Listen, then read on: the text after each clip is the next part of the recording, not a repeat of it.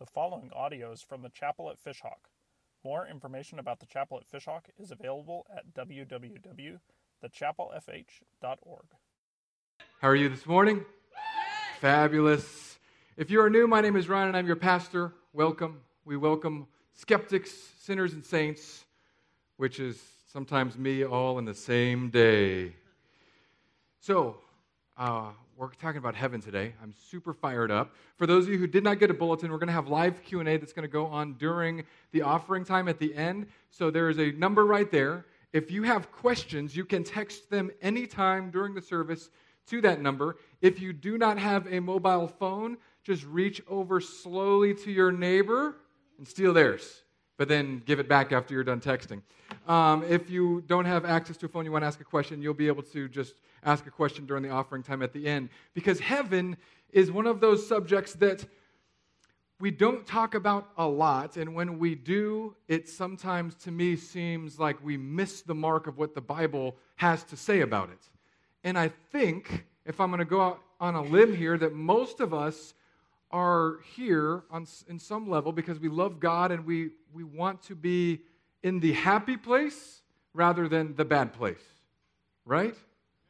Because it, if, if that's not part of your decision making, I mean, that's usually how they got kids to believe in Jesus in the olden days, literally scaring the hell out of them.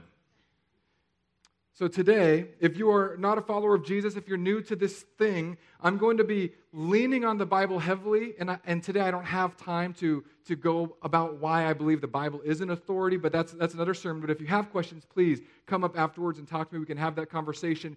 Because this, this concept of heaven is something that uh, I love. I, I told someone today, I said, Today, I get to preach about my second most favorite topic.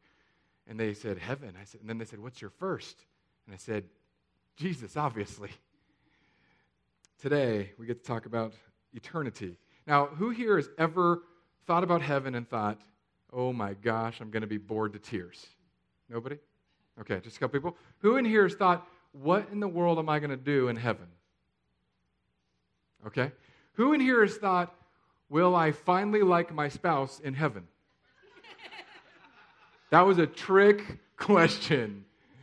That was a trick question. All I saw was a couple husbands like this and the wife like, just stop. No, I'm just kidding.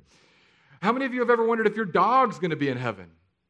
I'm not going to answer that today because I don't want to get hate mail. Okay. Here's what we need to know about heaven. I need to pray because I'm getting so excited, I'm getting ahead of myself. So let's, let's pray. Father, in heaven, all glory and honor be to your name. Lord, we pray that today you would give us a glimpse of heaven, that you would give us a taste of heaven, and that it would be informed by your word and not just by our whims, that we would think of eternity in light of what Scripture has to say and not in light of what our hopes merely are. God, we need wisdom this morning. Help your words to shine through and bring hope to those who need it. And to encourage those who are down. Give us eyes to look forward. In Jesus' name, amen. Just a heads up, Corey, I, I, feel like I might be getting louder today, and I already hear my mic is hot, so I'm just warning you. It's a forewarning. Satan was a murderer from the beginning and does not stand in the truth. This is John 8 44. Because there is no truth in him. When he lies, he speaks out of his own character, for he is a liar and the father of lies. Satan has a plan to thwart your view of heaven. This is why at funeral after funeral that I have attended, people will come up and say something to the effect of, We are so sad that little Johnny is gone, but God has gained another angel. And being the particular person that I am, I just want to object. No, he has not. Mostly because he, he has not gained another angel when somebody dies. Whether they're a believer or not, we don't become angels, and we shouldn't want to become angels because the angels look at what we have and say, I want that. I want what the son of, son, sons and daughters of God have. So we should not want to do that. But Satan will spin heaven. Satan has spun it to be a, a big pile of clouds in the sky. And when we die in every cartoon, what do we get? Wings and a harp and a halo. If we're playing the harp for 10,000 years, that does not sound like heaven to me. There's only like two harpists in the world that would enjoy that. The guys that play drums would be looking for a way out ASAP. But Satan will twist and he blasphemes, and, and not only against God. Revelation 13, 6, and I'm going to be all over the place today, so I apologize. I'm not going to put a bunch of scripture on the, on the board.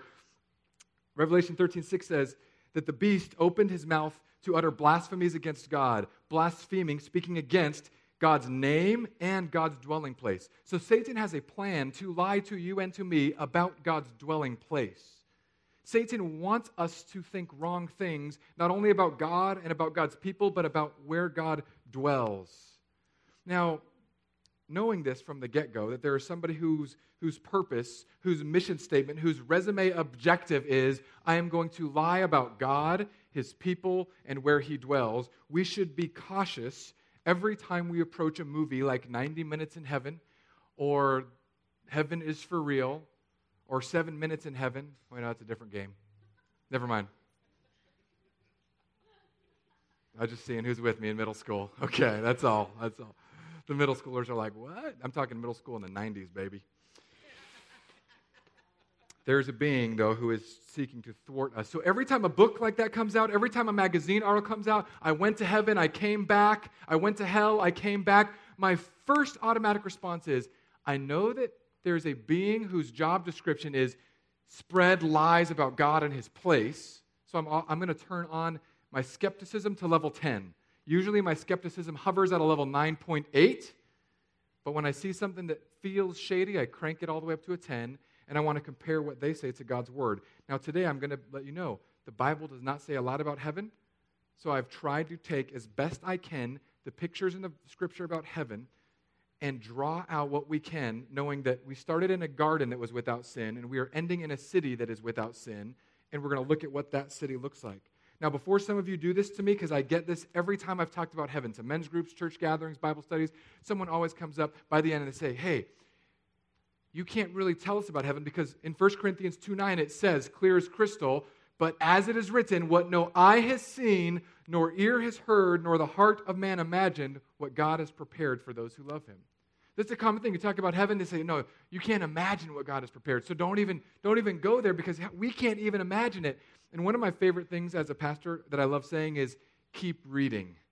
It's one of my favorite things to say because oftentimes people will take a verse out, you copy and paste it, and you, you don't read the very next verse. The very next verse, after it says, no one can see or imagine what God has prepared, the very next verse says, These things God has revealed to us through the Spirit, for the Spirit searches everything, even the depths of God. Now we have received not the Spirit of the world, but the Spirit who is from God, that we might understand the things freely given us by God.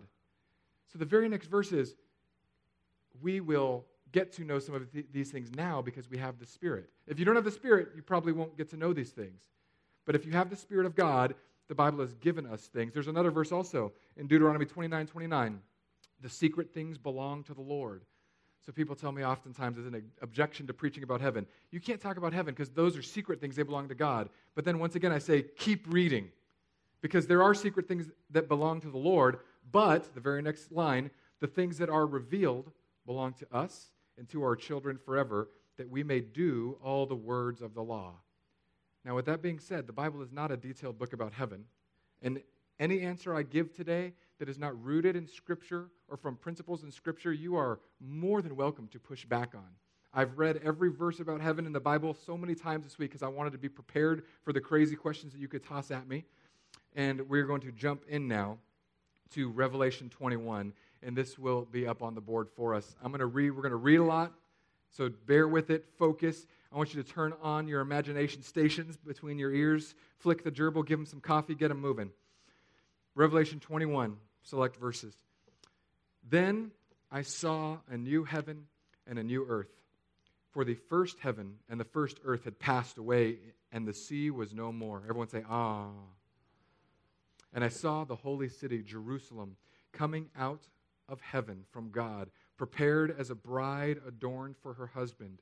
And I heard a loud voice from the throne saying, Behold, the dwelling place of God is with man. He will dwell with them, and they will be his people. and God Himself will be with them as their God. He will wipe away every tear from their eyes, and death shall be no more. Neither shall there be mourning, nor crying, nor pain any more, for the former things have passed away. Let's stop there. So we start in the garden eating fruit, walking around, Adam and Eve. They blow it. All of humanity gets put under the curse of sin. God sets out a redemption plan. But that picture, those first two chapters, we have the only picture of life before sin broke things in the Bible. And then we get all the way to the last couple chapters of the Bible when we see that the tree of life that was in the Garden of Eden, the ones that said, God said, we've got to kick them out because we don't want them to eat of the tree of life and live forever, because God does not want us to live forever with sin breaking down the world. So he put the cherubim to guard, kicked Adam and Eve out, began the whole pointing to redemption. That tree of life is in the middle of the city of God. The city of God in Revelation, this city that's coming out of heaven right now. Now, for those of you who are city people, who loves cities? Like if you could live in a city urban center, who loves that? I figured we'd only have a few and they'd all be under 25 because we're in the burbs after all. The suburbs are the escape from the city. That's why we came here. We looked at the school ratings in the city and we moved to the suburbs. But God loves the city. This city, as a matter of fact, is 1,300 miles long. 1,300 miles long. 1,300 miles vertical, 1,300 miles up and down. So it's a giant cube that would span from Florida to the middle of Texas, up to South Dakota, over to Maine, and back down. And not only is that the footprint of the city, it's also that tall. So it goes up into what would currently be unbreathable space. So if you hate the city, be very afraid. Although I think the transit will be better in heaven, just my personal thoughts. But this thing about the city of God is that the dwelling place of God will now be with men. And I've got to say something right from the get go. When we die, if you are in Christ, we, uh, we say they went to go to heaven. That's commonly what we say. But did you know that this heaven that we're reading in Revelation 21 is not the heaven where people go if they die today? There is something that the Bible refers to. It's referred to as paradise. It's referred to as Abraham's bosom. It's not a word we use very often anymore, bosoms. It's also referred to in theological world as the intermediate heaven. And it's not purgatory. There is no spiritual treadmill to run off the rest of your dirty junk. Jesus cleaned that up if you are in Christ. But we don't actually get to go to the place where there's gold streets. So when I'm at a funeral and I'm not officiating it, and someone says, they're dancing on gold streets, once again, I'm like, ding, no, they're not. I don't say that because that would just be me being a jerk. But they're not dancing on gold streets. They may or may not have a harp, and for sure they're not an angel. Because the gold streets are when the old heaven and the old earth are passed away. They're purged by fire and they're remade to a brand new heaven, a brand new earth without the effects of sin on them. So, where does everyone go today? I wore a tie today because I love heaven. And I thought, I've always had this dream, and it would be horrifying for all of you, but I have this dream that when I go, it would be while I'm preaching. So I dressed up today, just in case. I don't wear suits because I only wear those when other people die or get married. But, but I've thought about this moment of what it would be to see God in heaven. And what do we learn about heaven from His Word? So here's what we know about the, the heaven from this passage God will wipe away every tear. And I believe that there are probably still tears of joy, but He is wiping away tears of sorrow because it's the context of this. Wipe away every tear because death will be no more and there shall be no more mourning. Anyone ever get tired of crying? Those days, those nights, those weeks or years when you literally have cried so much into your pillow, you can't cry anymore and your pillow is literally saying, please stop it. Those moments where your spouse or friends don't know what to say anymore. Those moments, and some of you know who you are, you get that cry face. I'm a, I'm a pretty crier, I think, but some people are ugly criers. I'm talking about the ugly criers. There's no more of that. Seriously. The sadness that grieves your heart when you lose a loved one here, and it is okay to weep here. Jesus wept when he walked this world. So we know that weeping is not a sin. Weeping is the effect of sin on our lives.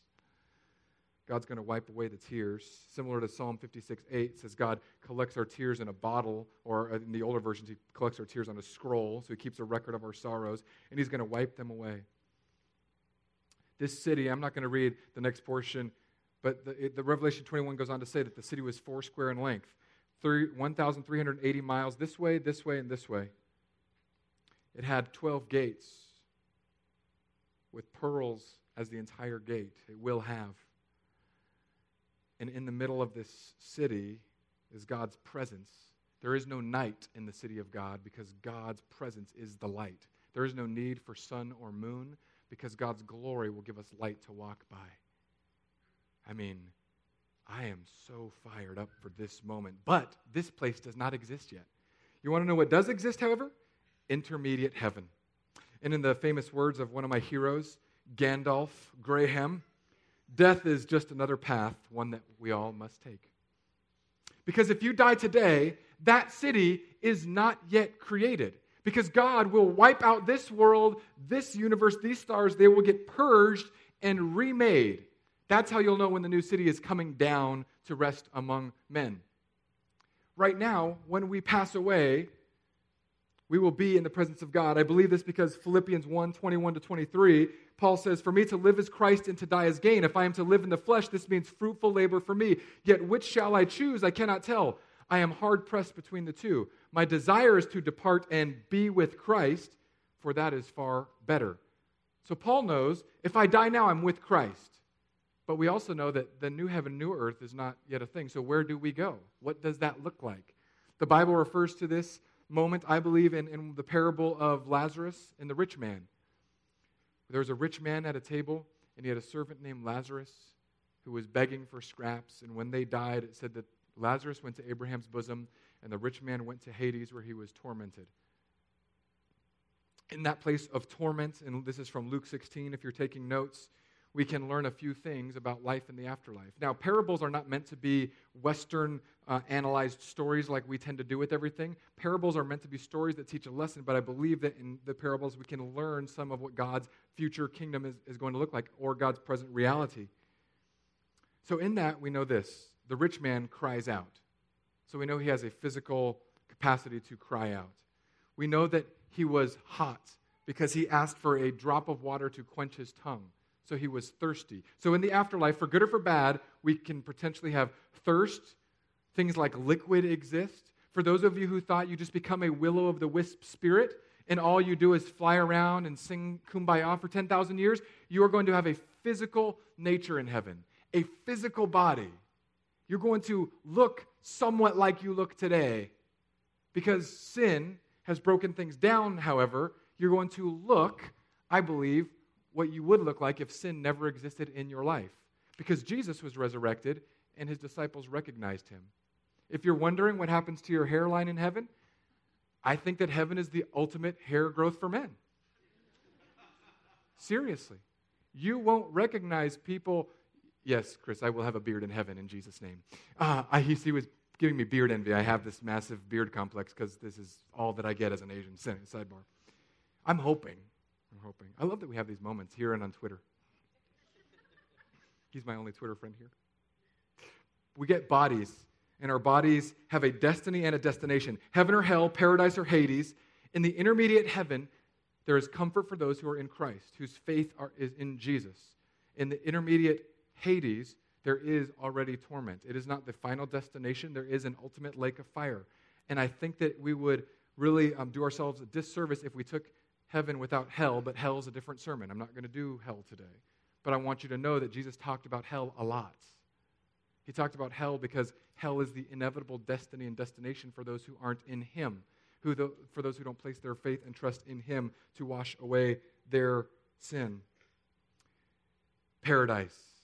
The word for paradise means an enclosed garden, cultivated and beautiful. I think those of you who have a green thumb right now are probably going to be in charge of some of this. Those of you who kill things right now, good luck. You cannot kill things in heaven. Isn't that the best? I think it's exciting. Every time I get through a day and my children are alive, I think I've brought a little bit of heaven to earth. The rich man in this parable sees his relatives. From where he's at, he sees his brothers and says, Can you at least send somebody to tell my brothers so that they will turn? And he is told in that parable, we, we cannot go there. They have the prophets and the law to tell them, they've got the Bible to tell them. If they won't believe the Bible, they won't believe us. So you have to ask, where is heaven now? How can this rich guy in the parable see his people? Where is it in this moment? Is it up? Surely not down. If it's up, how high up? 10 feet up? How high did Jesus ascend before he went out of sight? I love, um, this is like super nerdy, so I apologize to all of you except for the three nerds with me. So, the whole concept of string theory, I was reading all about it this week again. There's a, a give or take, based on the, the scholars at Yale and Stanford and these highfalutin schools, there's 11, 12 currently, it changes all the time, unseen dimensions that exist according to their theories of, of how matter is working together and antimatter. So, I was thinking about this. What if the intermediate heaven is simply one of these dimensions? Because we do know that angels can appear and then disappear. That Jesus could walk through walls. Maybe he wasn't walking through walls. Maybe he just opened one of the doors, the sixth dimension in string theory. Okay, that's way too nerdy for you guys. But isn't that cool to think about? All the nerds say amen. amen. So the nerds sit over here mostly. It's good to know. So, you guys, my favorite people, what's next is judgment will come. When we die, we face the judgment of faith. Did you believe the gospel of Jesus, that Jesus was enough for you? Is Jesus your only hope for life and salvation? This is the first judgment. When you die, it's are you in Jesus? Are you not? That's it. In Jesus, you're going to paradise. When Jesus said, Today I will be with you in paradise, Jesus met that man there, Abraham's bosom, paradise, intermediate heaven, the in between place until all of this earth is wrecked and built anew. The final judgment happens at the end. After the beast has brought more destruction, and God says, It is time to end this thing. In Revelation 20, it says that they grabbed the serpent, chained him up, and threw him in a pit. I believe that the pit right now, the bound Satan, depending on your view of, of end times, but the bound Satan is, a, is the picture of Satan being bound now because Jesus went to heaven. He Spartacus kicked the gates of hell in. He won. So now we are waiting for his return. Upon his return, we will all go through the, to the great white throne of judgment. This is the one where we see in the cartoons and the movies, God says, What have you done with your life? And he weighs our works. But for those of us who already passed the judgment of faith, for who, who died and came to him, it is not a heaven or hell moment. God's not going to say, Well, I let you into intermediate heaven, but that was only an intermediate pit stop. Now you're going to the bad place. That'd be like when you have layovers in Houston during the summer. It was God, it will be God saying, What did you do with what I gave you? For those of you who are in Christ, and He gives us rewards. In heaven, you get rewards. And here's the cool thing about heaven you get rewards, but you won't be jealous that someone else has a bigger pile of rewards. I don't know what that looks like just yet. Because in this life, this life has a little bit of both heaven and hell. That's why we pray, Lord, let your will be done on earth as it is in heaven. Our job as believers is to give people a taste of God's heavenly economy in the midst of this world that also has a taste of hell. Because when we, for example, see pain, when somebody gets in an argument and they hit their spouse or their kids or they demean others or gossip or divide, when they're greedy, that's them bringing a, a piece of hell into this earth. And vice versa, when we bring love and grace and forgiveness, when we embrace our enemies, we're bringing a piece of heaven to earth. At that great white throne of judgment, God will say, What did you do with what I gave you? Did you bring heaven to earth? Did you love the poor? Today, if you saw the giant tables, we have a group that's going out and we're going to start doing this every fifth Sunday unless somebody gets like severely damaged. But we're going to go out and feed the, the homeless today in Tampa with some ministry partners. If you signed up, I'm super pumped that you guys get to experience this because Jesus said, give water to the thirsty and food to the hungry. Jesus didn't say that we have to guess their motives. He said, just give water and food.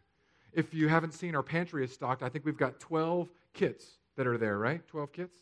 12 kids. In that is a pre made meal with a gift card to a grocery store so that if someone that you know is in need, If, if someone is saying, I can't pay my electric bill or my food bill or my water bill, I can't pay one of those, grab a bag and drop it off at their house. Or if you want to be really kind, use the gift card and buy the recommended items to complete the whole meal.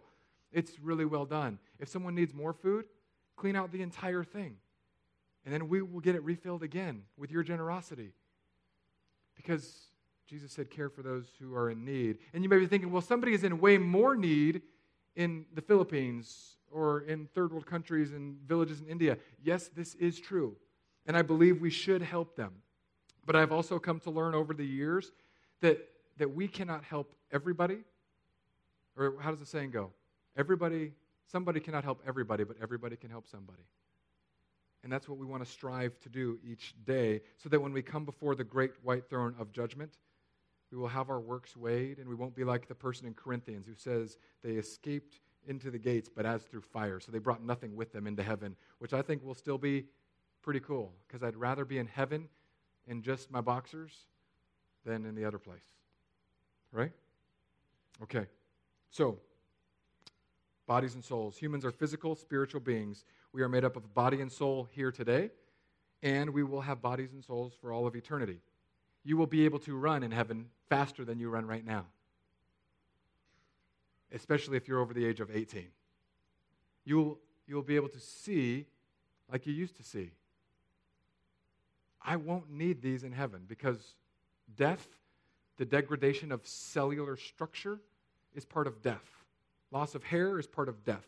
Disabilities are part of sin, not the individual sin, but global sin, the way that sin has infected the world. So, for example, when somebody is born with a tragic illness or disease, with cerebral palsy or Down syndrome, you may not be able to speak to them in this life. I believe that when the effects of sin are reversed, because the, the Revelation goes on to tell us, and other passages tell us, that in heaven, none of the accursed things are present. There is no more sin in heaven. So, all of the things that broke our world, the things that caused cancer, the things that caused disease, the things that caused blindness, the thing that caused deafness, the things that when Jesus came, he reversed, which is why when he, he touched the, the lame man's hand, what happened to it? It was healed. When he healed the blind man, he could see. This is where I'm implying what heaven will be like, because heaven was brought to earth by Jesus. When Jesus took the paralyzed man and said, Walk, that's why I believe there will be no paralyzed people in heaven when Jesus took the, the lame boy and healed him. That's why I believe there are none of those diseases. If you have a relative, a friend, a child who has suffered from one of those, you may very well have the first conversation with them that you've ever had in heaven. I mean, talk about, I, I just got the goosebumps thinking about it. The first time you get to sit down with somebody that you've longed to talk to, that you poured love and care into, and they just walk up to you and you had never seen them walk. And they say, Hey, let's go hang out. I know a spot. Because heaven is not just a place in the clouds, it says that there are streets and gates. It says that there are places outside of the gates, and there are kings that bring stuff into the gates that give glory to God. So some of you may be thinking, like, when you hear there's no more night. Yes, there's no more night in the city of God, but was there night in the creation originally? Yes, there was. God created light and darkness, day and night. So I know that night is not sinful, but in the imagery of Revelation, we have to know that Revelation is a tricky book to interpret. Sometimes they're using words to point to things like sin. So people sin under the cover of darkness. It's just like cockroaches. The worst things come out when you can't see them. And it's our lives too. When no one's looking, that's probably when you tend to sin the most, when you think you can get away with it. But God in the city will be constantly lit. But you can go out through the gates on the north, east, south, and west, the giant pearl gates. Just go out the gates, and there's going to be a world, a world unmarred by sin. There's going to be a world that is what the Eden was and what Eden was supposed to be is going to be perfectly made new in the city. So we have fruit trees, we have eating and running, and we were going to enjoy each other's presence, have perfect relationship with God. We could walk with God in the garden and now we're going to be able to walk with God in the cities. We're going to be able to walk with each other. We're going to know each other perfectly and not have any pride or jealousy, not have a twinge of anger toward anybody that's there with us. And, coolest part, we're going to be able to recap things that we did on earth, I think that's hilarious. Because sometimes here we make some pretty foolish decisions, but there's going to be no sin in heaven. We're going to walk together and just talk about what we did. I'm going to talk about how I had this severe beard envy, and I'm going to talk through my Viking blonde beard. I'm going to get it dyed in heaven. I don't dye my hair here because it doesn't seem safe to dye my face. This is the moneymaker, you guys. In heaven, it will be. So, heaven. We will be able to talk to God. The martyrs in Revelation 6 9 to 11, they cried out to God and God answered them. I know some of you, some of you were born, you don't have a skeptic bone, you've got a skeptic skeleton. You've already got an Excel spreadsheet of questions for God. I think the vast majority of those will be answered when you see Him in person, just beholding His beauty, seeing who He is. But I think there will be a time to ask people questions. I've got questions for people all throughout history that I believe have died and gone to be on with the Lord. God will answer our questions. Revelation 6, 9 to 11, at least He answers the questions of the martyrs. The martyrs remembered what was happening on earth. The martyrs looked and longed and prayed for those who were going to be martyred on earth. So, the heaven that exists right now, the people that are looking down, at least some of them have the ability to pray for us. Now, this doesn't mean that I think we should pray to saints. I'm not, uh, I'm not this person who's going to say, like, never do it, but you probably, I don't know why you would when you could pray to Jesus. That's, that's my answer. When I talk to my, my Catholic friends um, and we, we get to this, like, well, I just love this aspect of my faith. And I ask them all the time, why do we pray to those people when you could pray to the guy who made those people? Why do we turn to someone for help who once was as feeble and weak as you? Why don't we turn to somebody who lived a perfect life and died the death for you and has all the power in the universe at his disposal? So, in heaven, will we see down here? I believe we will because of that passage in Revelation 6 9 to 11 from the martyrs. We remember what's going on, but all sin will be undone. Now, here's a tough one for me. Jesus said in Matthew 2, 22 30, For in the resurrection they neither marry nor are given in marriage, but are like angels in heaven. So, this is Jesus talking about people being married in heaven. We aren't going to be married to our spouse in heaven. Does anyone else feel that, like that's weird? All the single people are like, Yeah, welcome to my world. Some of the married people are like, Rejoice.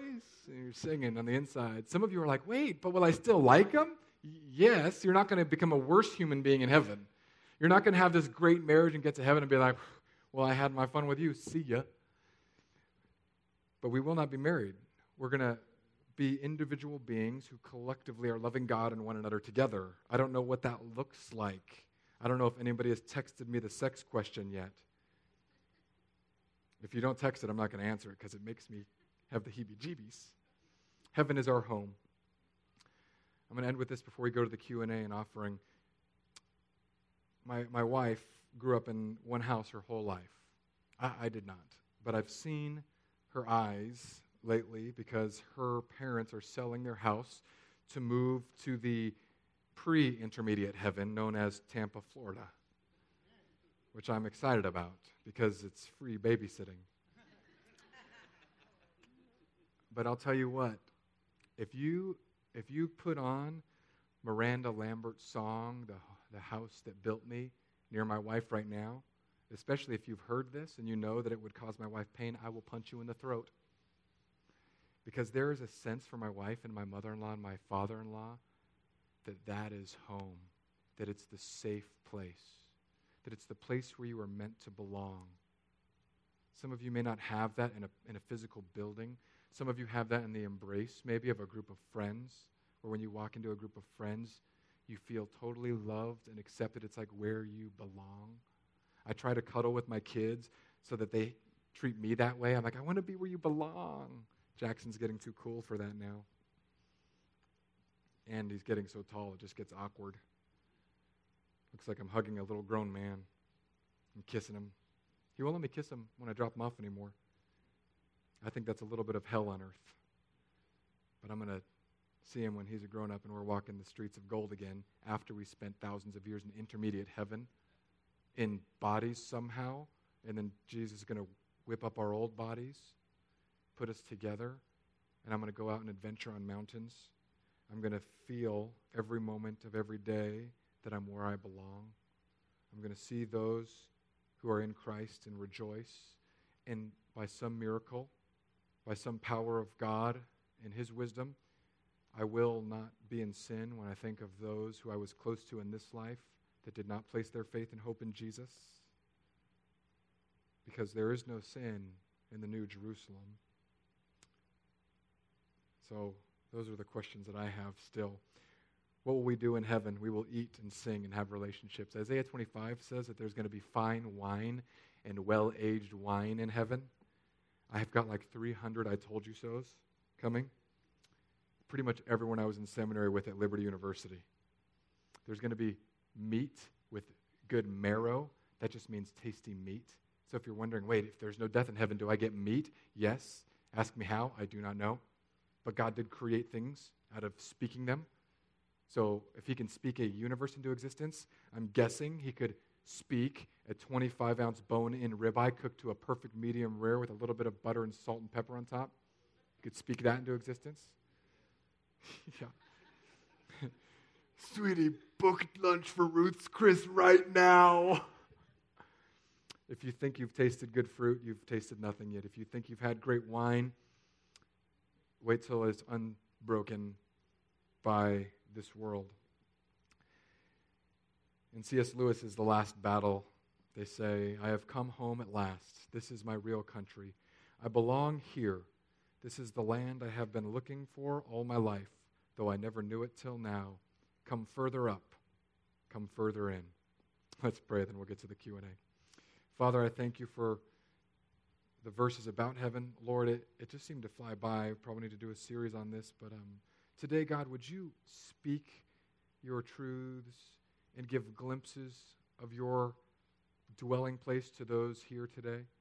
God, I pray for those who are more curious that they wouldn't stop their study, that they would uh, come steal my notes for the day or get an email to them, that they would pick up uh, a book on heaven, that they would ponder and think deeply about heaven, that they would set their mind on the things above, so that we would know going forward how we can live with hope and joy and trust because of the world that is to come. God, I thank you. We love you. In Jesus' name, amen.